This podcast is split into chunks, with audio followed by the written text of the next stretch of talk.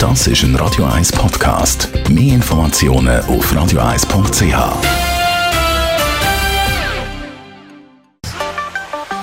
Der Finanzratgeber auf Radio 1 wird Ihnen präsentiert von der UBS.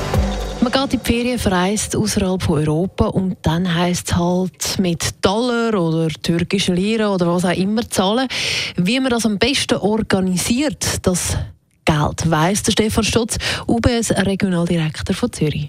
Ich glaube, was wichtig ist, ist, dass mal überlegt wird, wo geht man ran, welche Länder alles und was für Währungen das es dort gibt. Und dann macht es Sinn, auf schnell aufs Internet zu gehen und wählen www.swissbankers.ch. Und dort hat es ganz viele Empfehlungen, quasi, welche Geldmittel das man mitnehmen soll, welche Währungen das funktionieren und dann kann man es planen. Also Planung hilft.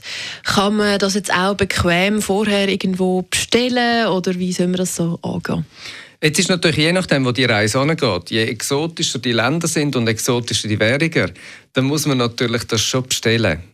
Der Flughafen hat extrem viele Währungen. Wir haben auch auf der UBS eine Geschäftsstelle dort, da kommt man es über. Aber es ist natürlich, je exotischer das Land ist, umso wichtiger, dass man das vielleicht voraus bestellt. Und zum Bestellen gibt es verschiedene Möglichkeiten.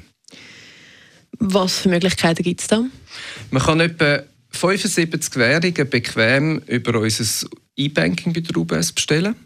Das heißt, man gibt das auf der Maske ein, was man will, wie viel Geld, und das sind das in ein bis zwei Werktagen, ist das Geld eigentlich nachher direkt daheim. Das Zweite ist, ähm, du laufst auf eine Bankgeschäftsstelle, an den Schalter, und sagst, dass du in die Ferien gehst und wohin. Übrigens könnte man dort auch beraten werden wenn man noch Fragen hat und bestellt das Geld eigentlich an den Schalter und kann es nachher abholen. Oder auch heimgeschickt bekommen. Was ist so ein deine Empfehlung? Ich glaube, wichtig da auch, also wo reisen sie an?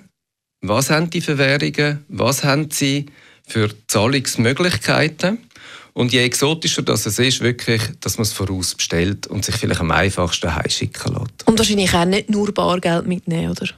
Nie nur Bargeld mitnehmen. Und ich glaube, sich auch überlegen, dass man, je nachdem, wo man angeht, halt vielleicht auch verschiedene Karten oder Möglichkeiten hat zu zahlen und mit dem Bargeld eher sparsam umgehen.